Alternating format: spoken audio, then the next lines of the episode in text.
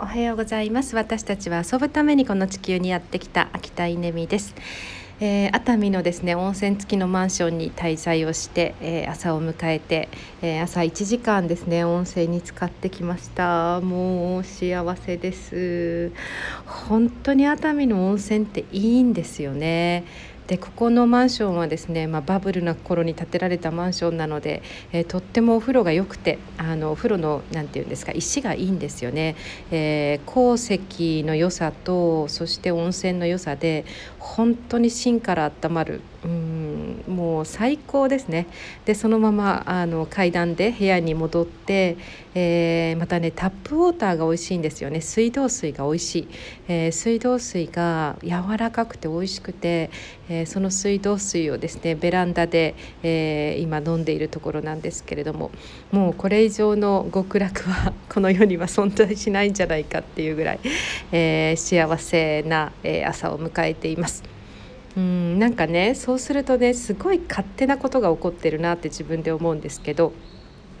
すごい勝手な話ですよすっごい勝手な話なんですが、えー、いっぱい働いているっていう人のね例えばフェイスブックの投稿とかがなんかね読みづらくなってくるんですよ。それは何て言うのかな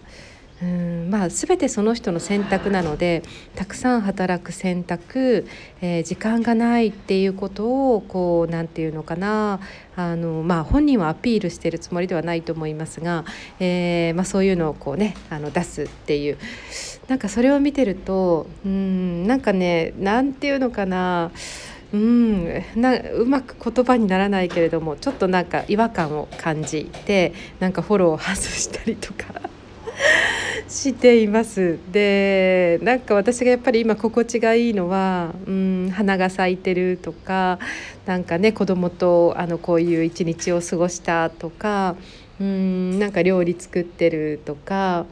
えー、なんだろうな、まあ、遊んでる？遊んでる投稿はすごく心地いいんですけどなんかねがむしゃらに働いているっていう人を見るとなぜってなぜってあの思ってしまうんですが。えー、っとまあでもね自分にもそういう時があってあのものすごいあの時短時短って言ってですね、えー、夜中2時に起きるとか3時に起きるとかなんか5時までに仕事は片付けるとかなんかそんなことやってた時期もあったし、えー、新幹線の中でいかに効率よくあの仕事をあの片付けるかみたいなことにトライしてた時期もあるし